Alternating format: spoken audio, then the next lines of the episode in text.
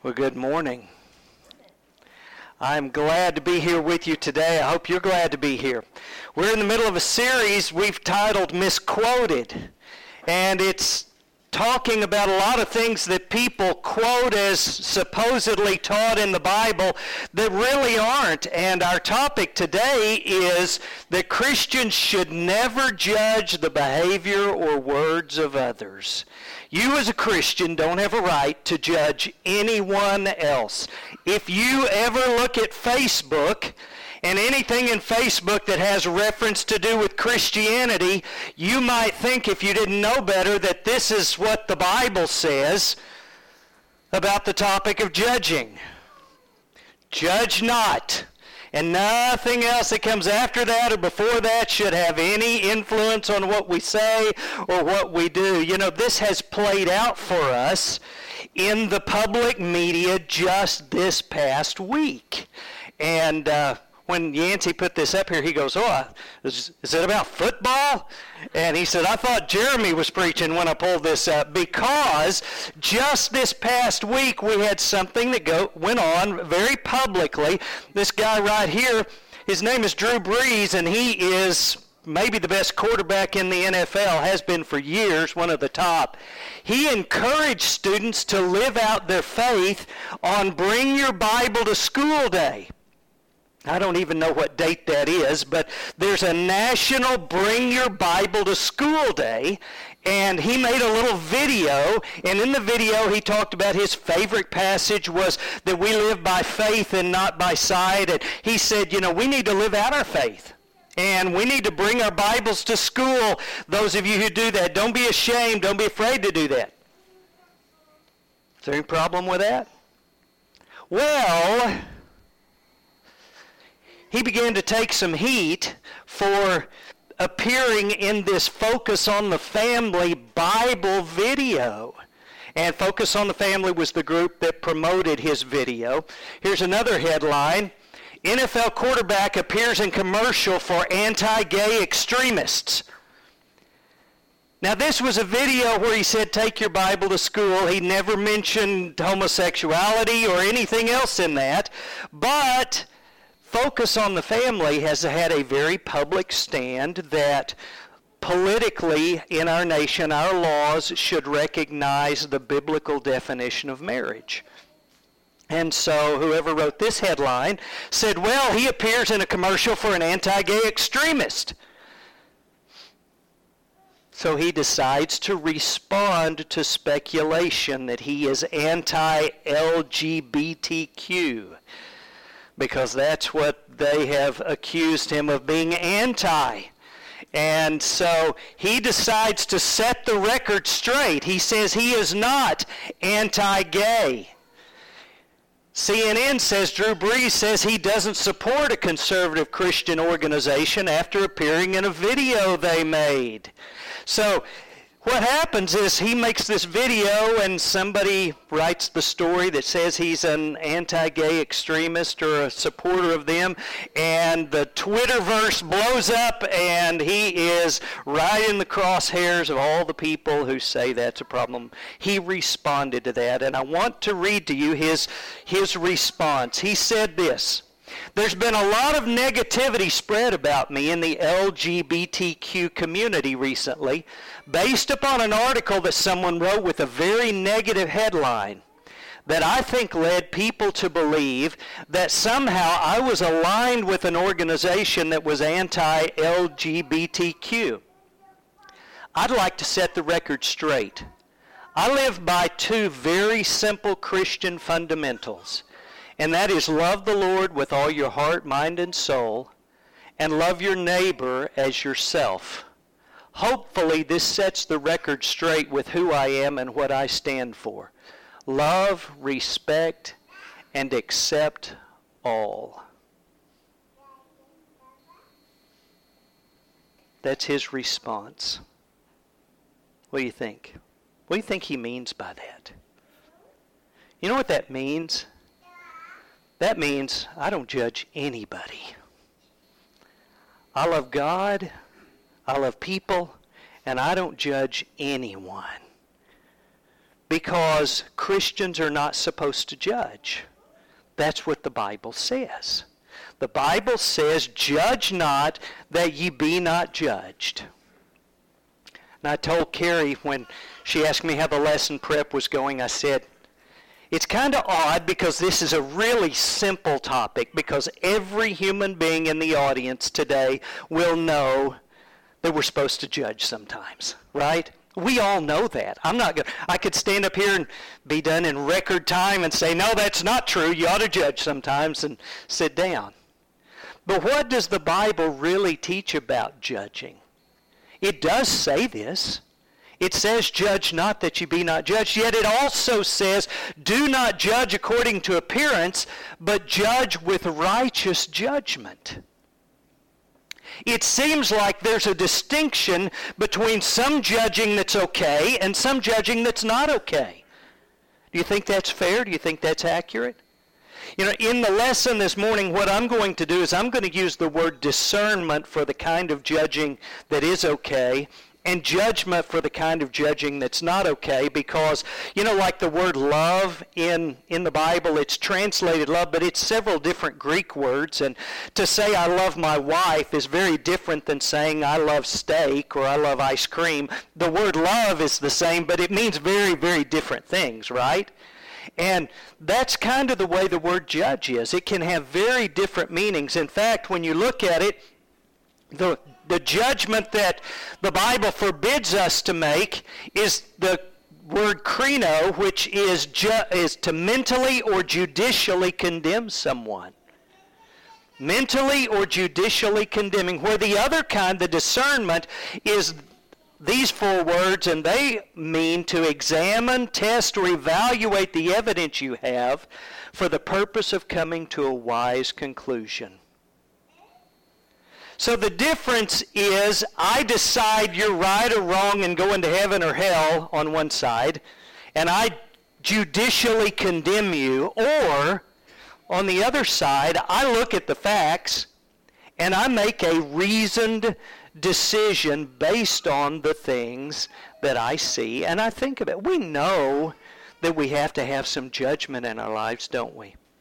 Now, we read a story, Jacob read a story for us about James and John, the Bible says they were the sons of thunder. That's what Jesus called them. They must have been something else. They go to this, Jesus goes to this uh, Samaritan village, and they didn't accept him. And when his disciples, James and John, saw this, they said, Lord, do you want us to command fire to come down from heaven and consume them just as Elijah did? Now, do you remember the story of Elijah calling fire down from heaven? It was a long time ago, and there were these pagan priests, these false priests, and Elijah, and he said, let's just find out whose God is the real God. You build an altar, and I'll build an altar.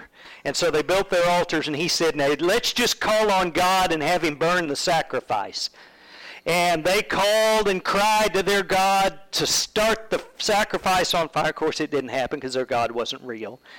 And they cried, and they cut themselves and cry out and nothing happened, and Elijah mocked them and made fun of them. He said, Yell a little louder. Maybe he's gone outside and he can't, maybe he's taking a nap. He can't hear you. And they yelled and hollered and it didn't work. And then he took his sacrifice and he poured barrels of water all over it. And he said, God, so they'll know you're God. And fire came down out of heaven and it burned up that sacrifice and it licked up all that water and it burned up the rocks. There wasn't even an altar left. James and John see these people reject Jesus. And he said, Lord, you want us to just call down fire from heaven. Do you feel that way about people who reject the Lord? You ever watch TV and see someone who's blasphemous about Christianity? And think, you know what, I just, Lord, well, you know what Jesus did. The Bible says he rebuked them and said, do You do not know what manner of spirit you are of, for the Son of Man did not come to destroy men's lives, but to save them. He said, Guys, are you kidding me? I didn't come here to destroy people, I came here to save them. That's a kind of judgment that Jesus came to have that was different than the judgment that James and John had at that moment. You know, in the Bible, we are commanded to judge certain things and we are forbidden to judge other things. I want to look briefly at some of these things. The number one thing is the Bible teaches everywhere when I go to judge, I need to judge myself first. That's the first thing. The passage that uh, judge not that you be not judged is in Matthew chapter 7. What he says is this Why do you look at the speck in your brother's eye, but do not consider the plank in your own eye? His point here was that they were standing around criticizing and condemning other people for the very same things that they were guilty of. Can you imagine somebody with a big old log sticking out of their eye? Looking at you and going, You look silly with that speck in your eye. We'd go, Dude, look in the mirror. Right? The Bible over and over and over tells us to examine ourselves. Do you do that? Do you examine yourself? Do you think about whether what you're doing is pleasing to God or not? I hope you do. The Bible says this, but let a man examine himself, and so let him eat of the bread and drink of the cup. We're going to have the Lord's Supper here in a little bit. We got bread, we got fruit of the vine. What do you think about when you take the Lord's Supper? I can remember as a kid thinking, I need to think about the, the, the sacrifice of Jesus on the cross. And the church I attended had those little square linoleum tiles. You remember those? That that was what the floor was. And I can remember looking, finding an intersection and trying to envision the cross. You know, and using that to envision. The, that's not what the Bible says to think about when you're doing communion. He says, when, when we come to this, I'm to examine myself in the light of the sacrifice of Jesus. When I do that, I think about the life that I've lived this week. I think about the choices I've made. I think about the words that I've said. And you know, when I do that honestly, I understand why Jesus died. I discern the Lord's body. I understand the Lord's body and his blood. He says, examine yourself. You will never, ever grow or improve unless you start with self examination. He says also, examine yourselves whether you are in the faith. Test yourselves. This is taught over and over throughout Scripture. When you go to judge, the very first person on your or in your line that you start your judgment with needs to be you, not your husband or your wife or your kids or your parents or the other people at church or the dope smoking hippie next door. But you start with you. Second, we are commanded by God to judge each other. I'm to judge you and you're to judge me. We're commanded by God to do that. Look at this passage. Do you not judge those who are inside, but those who are outside God judges? Therefore, put away from yourselves the evil person. This is 1 Corinthians 5.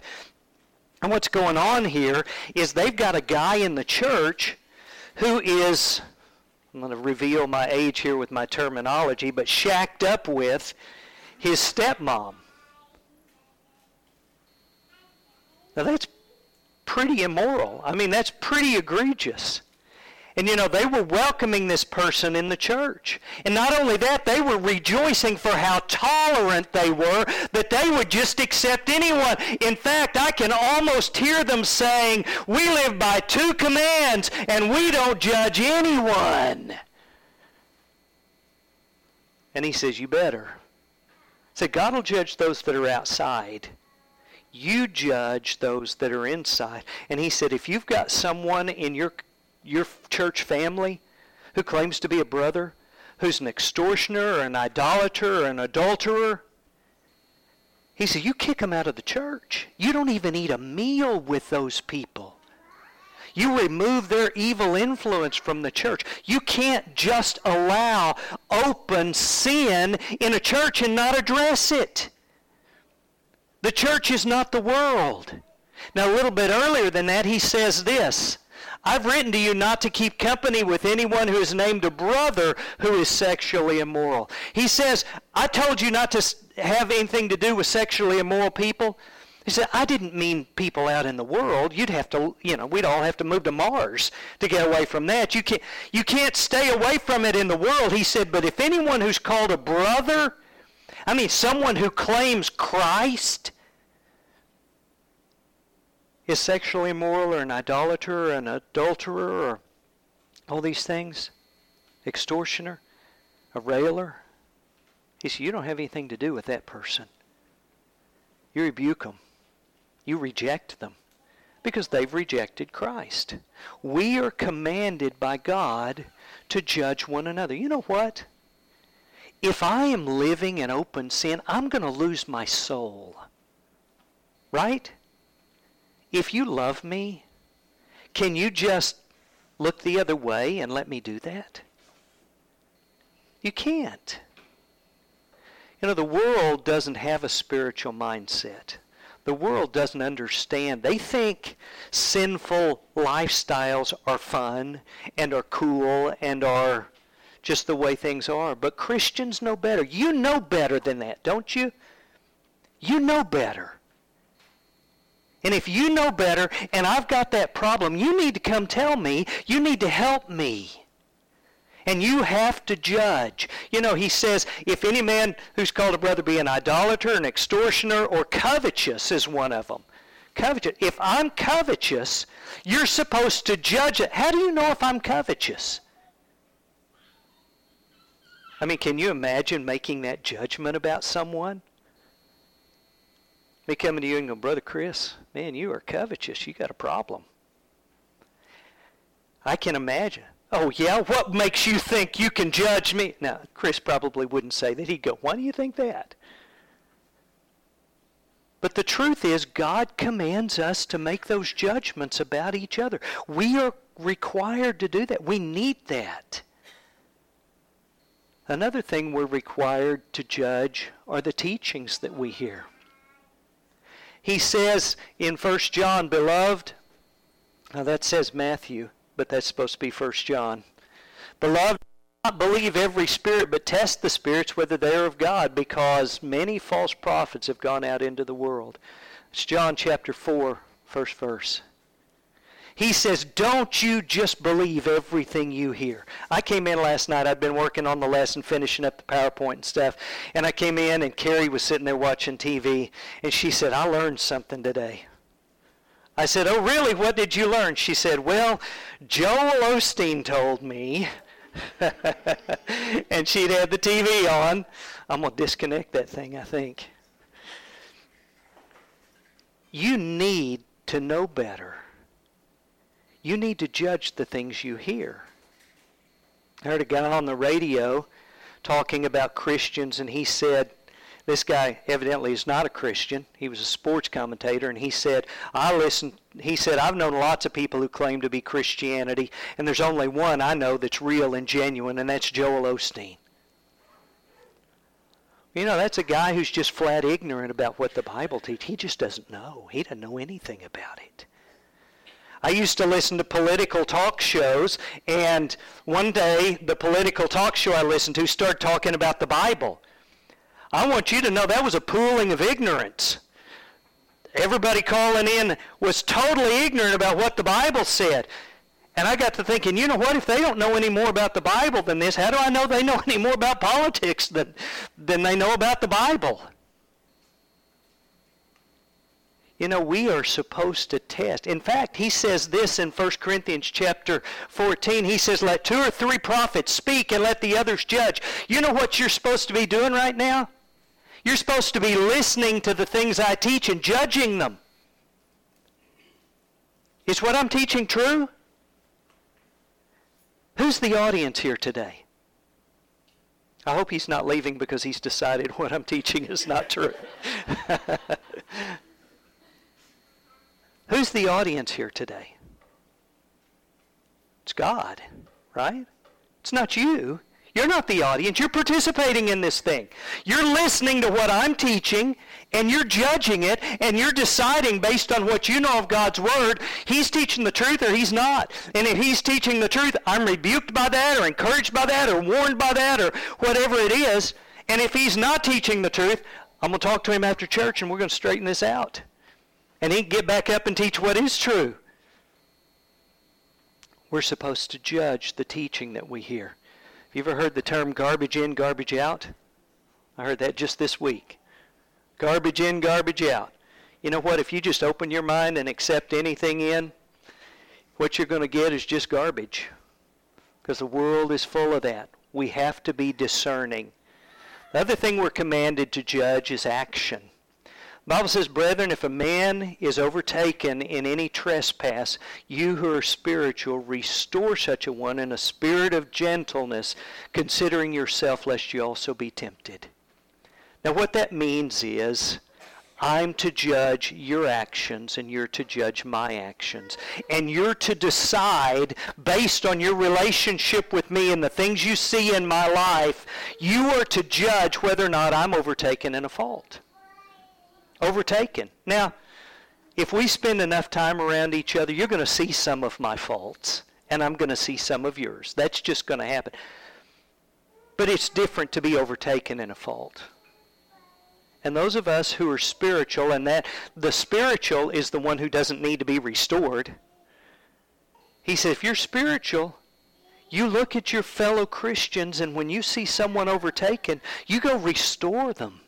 Now, that re- word restore is the same Greek word that's used when Jesus saw James and John and Peter restoring their nets. Their nets were torn and they were working on them, they were repairing them. They took something that was useless and made it useful again. And that can happen. I've seen that happen in people's lives. I've been a part of that process in people's lives where they were overcome and overtaken by a sin. And those that loved them and cared about them helped them and restored them. Didn't just look the other way, didn't just wash their hands of them, but loved them and cared about them and tried to help. He also says this. He says, Beware of false prophets who come to you in sheep's clothing, but inwardly are ravenous wolves. You will know them by their fruits. There was an old preacher years ago named Marshall Keeble. I don't know if any of y'all ever heard of Marshall Keeble. But one of the things that he used to say is, I'm not a judge, I'm just a fruit inspector. he would inspect the fruit. You know what? God commands us to do that.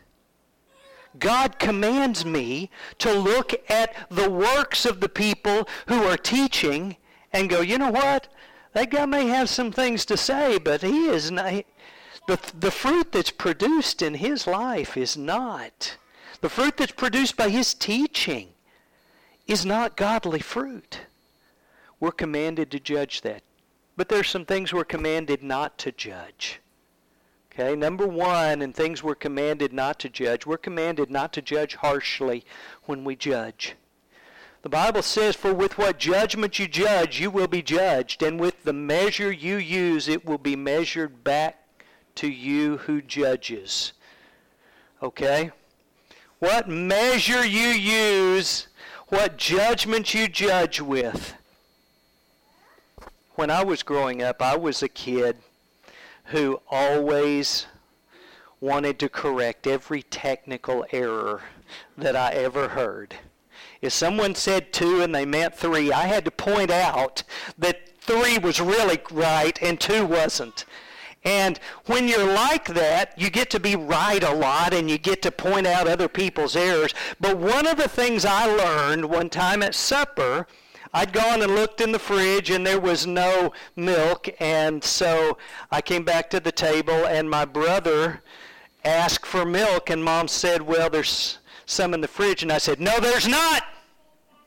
Because I'd looked and I knew there wasn't milk in the fridge.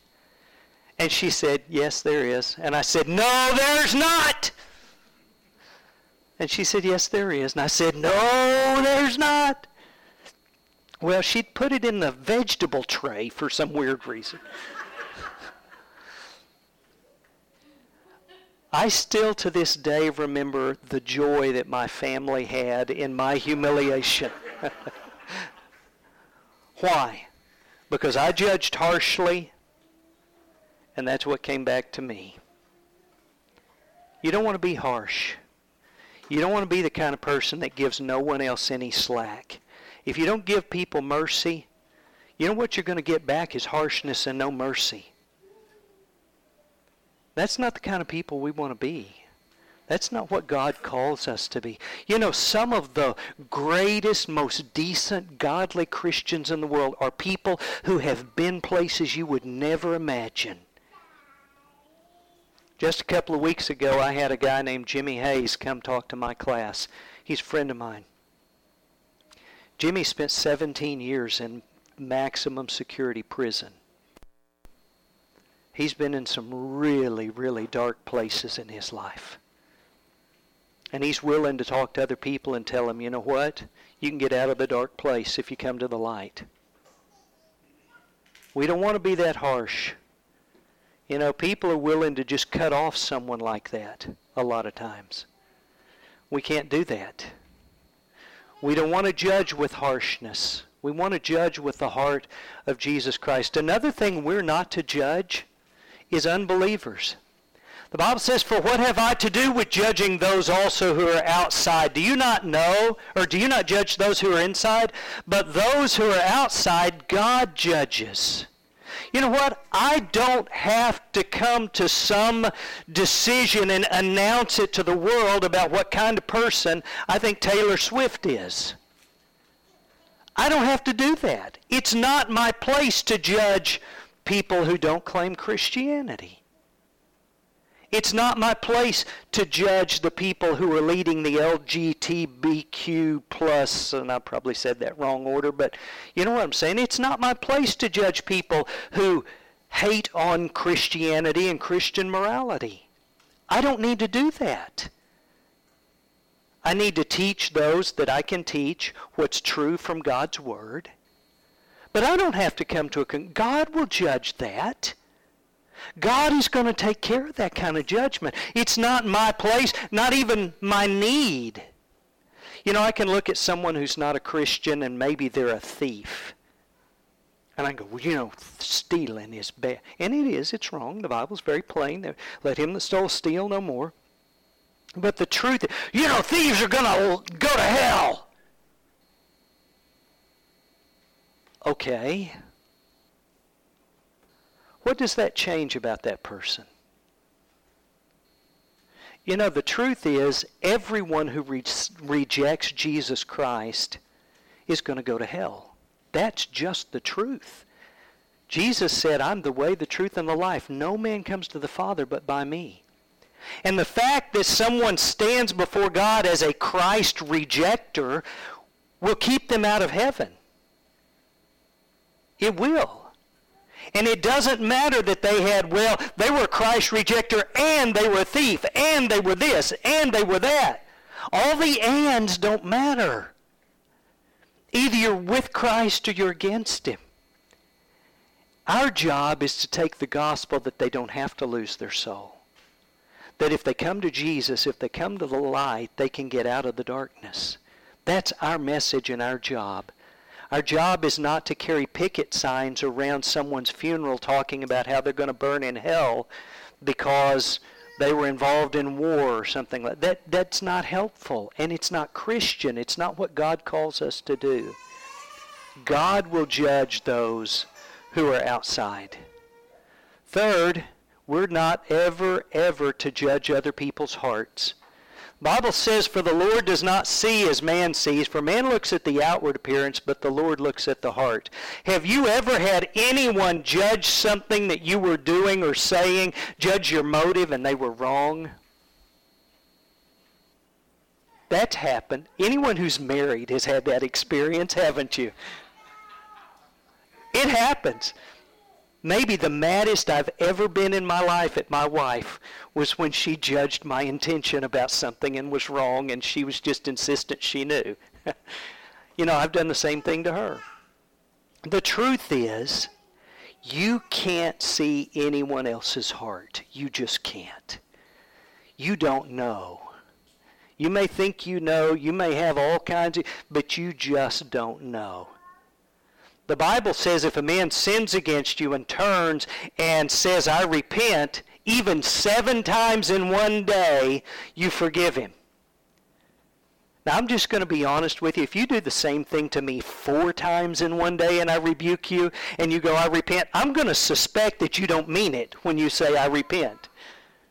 Right?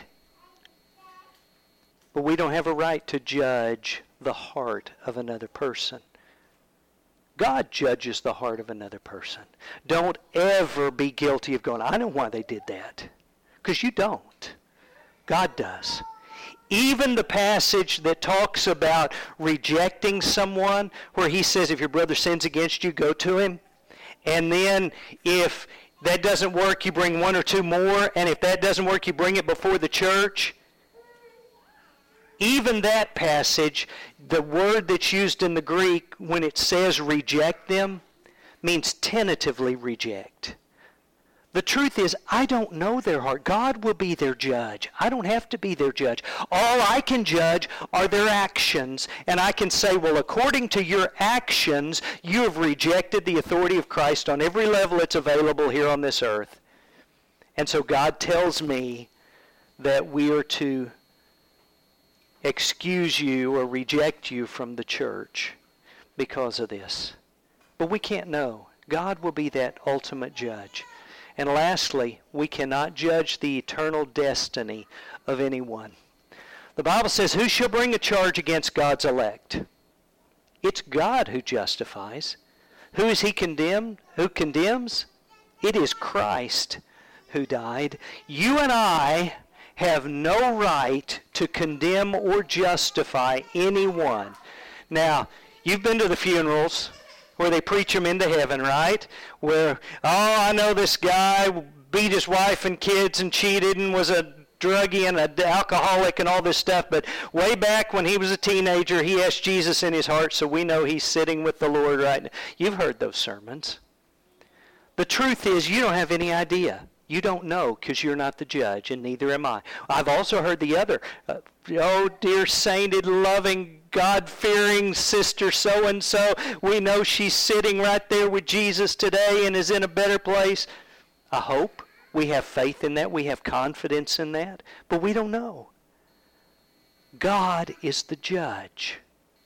And so when we go to judging, there are things we're supposed to judge. We're supposed to judge ourselves, fellow believers, the teachings and actions of other people.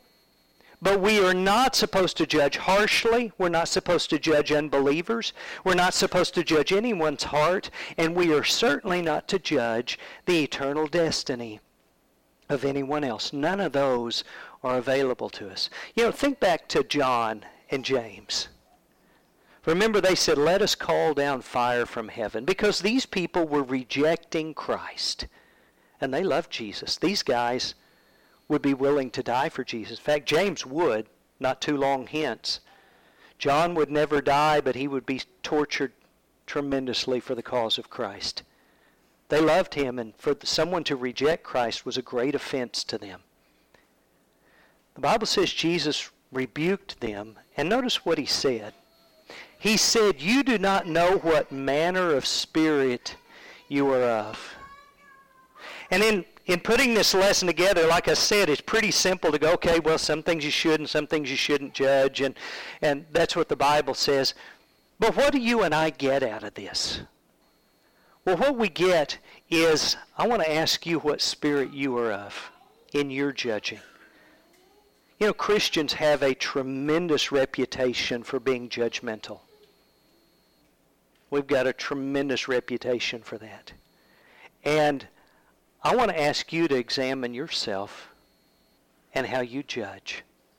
I want to give you very quickly some tests that you can judge yourself in your judgment to know whether you've got that sinful judgmental spirit or not. Number one, does his failure improve the opinion I have of myself?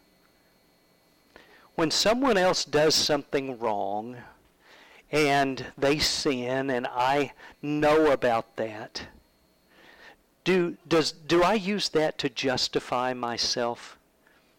Does that enhance my opinion of myself? Philippians 2 says, Let nothing be done through selfish ambition or conceit. Nothing that I do can be judged based on what you do. It can't. And if I feel better about myself because of your failures, that's a judgmental spirit. If I justify my actions because of your actions, I'm judging by the wrong standard. You see, the standard I must judge myself on is the standard of Jesus Christ, and I don't measure up so well to that standard. Number two, am I judging by specific statement of Scripture? You know, there's all kinds of different conscious conscience issues that people have. When we were in public school, we were the most conservative people we knew our kids were. I mean, we were very, we didn't do all the stuff the other families did, and, and we, we just kind of stood out that way. When we decided to homeschool and got involved in a Christian homeschool association, we weren't near the most conservative people I knew there. And there were people that, I mean, had some real serious conscience issues. For instance, Halloween. Oh my goodness. If you dress up your kids and go door to door and let them get candy, you know, you're celebrating the devil's birthday. How dare you? Was the attitude that people had. You know, the reality is people can, in, in Romans, I believe it is, 14, he says, if you have a conscience about something, then follow that conscience, but don't try to bind that on other people. When you're judging your fellow Christians, when you're judging me or other people, you need to judge by specific statement of Scripture. Jesus said in John 12, The word that I speak, the same shall judge you in the final day. Only the things the Bible specifically says are what's going to judge. You know, I I grew up in a different time, and back back when I was young, today the move is tolerance and we just tolerate everything. Back when I was young, the move was the opposite. We chopping and chopping and chopping. We chop off everyone who's a little bit different or sees things a little bit another way and all. And and I understand that, well, if this is true, then logically that's true, and if that's true, then logically this is true, and if that's true, then logically, and we follow this chain of logic, and we get way down here, and we're cutting off brethren for stuff that's way down this long chain of logic, and sometimes we find out we made a wrong turn in the chain somewhere, and don't judge people by your convictions that aren't specifically stated in the Bible. Judge people by what God's Word says. Number three, does his failure cause me to seek vengeance? God said, Vengeance is mine, I will repay. There is never a place for you to seek vengeance on another person. It's just not there. And if his failure, his sin, their wrong cause you to seek vengeance in any way, you know, I think abortion is terrible. I think it's murder. I think it's killing unborn children. But that doesn't justify me taking a gun to an abortion clinic. It's just as wrong for me to kill a born human as for them to kill an unborn human. It's wrong. It's not my place to seek justice that way. Vengeance is God's. And if I seek vengeance, I've got the sinful kind of judgmental spirit. Am I eager to tell other people about their failures? That's a hard one, isn't it? You know? Because I get to, guess what? Guess what? You know what I heard? You know what so and so did? That is a sinful, judgmental spirit. God warns us repeatedly about not bearing tales and stirring up strife and separating brethren. Says that's one of the things that God hates. And if I have a great desire to share their failings with other people, what I don't have is a desire to help them. My desire needs to be to help them and not to make sure that I get to be the center of attention a little while while I spread their failures and their wrongs around. Does their failure prompt me to review their past failures? Do I recount past failures that they've had? You know, when someone does something, go, yep, I knew it. I knew it. I remember 14 years ago they did the same thing. I knew it was going to happen. You know, when you go to court, one of the things that's generally inadmissible are previous crimes. Okay? If a guy has robbed liquor stores before and he's going to court for robbing a liquor store, they generally don't allow that into evidence. You know why? Because it prejudices people. They go, well, he's robbed liquor stores before. He probably, you know, maybe he did, and maybe he didn't. This robbery needs to be judged on the facts of this case and whether or not we can prove that he did that. Same thing's true with us. I tell you, brothers and sisters, I don't want to be judged by my worst day. Do you? My worst day's terrible, and I don't want to be judged by that. And let's don't keep bringing up past wrongs. If they do, you've got a judgmental spirit. Let the past be in the past. Let God take care of that. Finally, do I feel that I cannot forgive them? When what they've done I believe is so egregious and so hurtful that I just can't forgive. I'm just not going to. I'm done. It's over. I'm not going to forgive that. You know, forgiveness does not mean that you hug them and say it's okay because what they did wasn't okay. If it was okay, there wouldn't be a problem. Forgiveness means I don't hold that against you personally. It doesn't mean that I'm going to, you know, if you rob me, if you steal from me, I can forgive you without giving you a key to my house. Okay? It means I don't hold that against you in a personal way. If I'm to the point that I can't do that, I've got a judgmental spirit. Jesus gave the, the Lord's Prayer, Our Father which art in heaven, hallowed be thy name. You remember that one? At the end, he only commented on one thing in that prayer that one thing he commented on. He said, Because if you don't forgive your brother, God won't forgive you. It's the only thing he mentioned. So I ask you now, we've talked about what's proper to judge and what's not proper to judge, what the Bible really teaches about that. And that wasn't a complete list, obviously. And now we've talked about this. Do you have a judgmental spirit? In your heart and in your life, when you look at other people, does this describe the things in your heart and your life? You might say, well, listen, preacher, you, you just don't understand what I went through. No, I don't.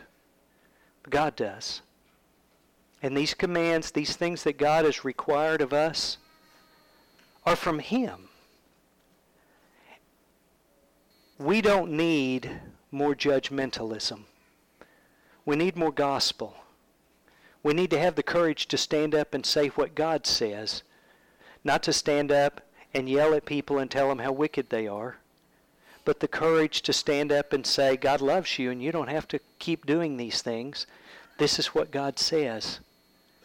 And He forgives and embraces and welcomes and cleans.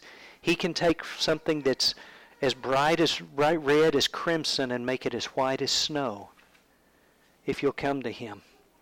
Now, the purpose of my lesson, the purpose of my illustration was not to dump on Drew Brees. He's got to make his own decisions.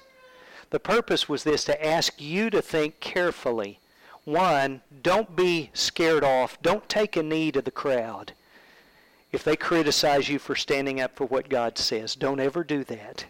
You stand for what God says. And number two, when you do, do it in a spirit of love and a spirit of hope and a spirit of grace and mercy, not in a spirit of judgmentalness and harshness. I encourage you to examine your life that way. Judge yourself today. And if there's a way we can assist you spiritually in your growth, why we do offer an invitation song if you'll come to the front and make that need known while we stand and sing.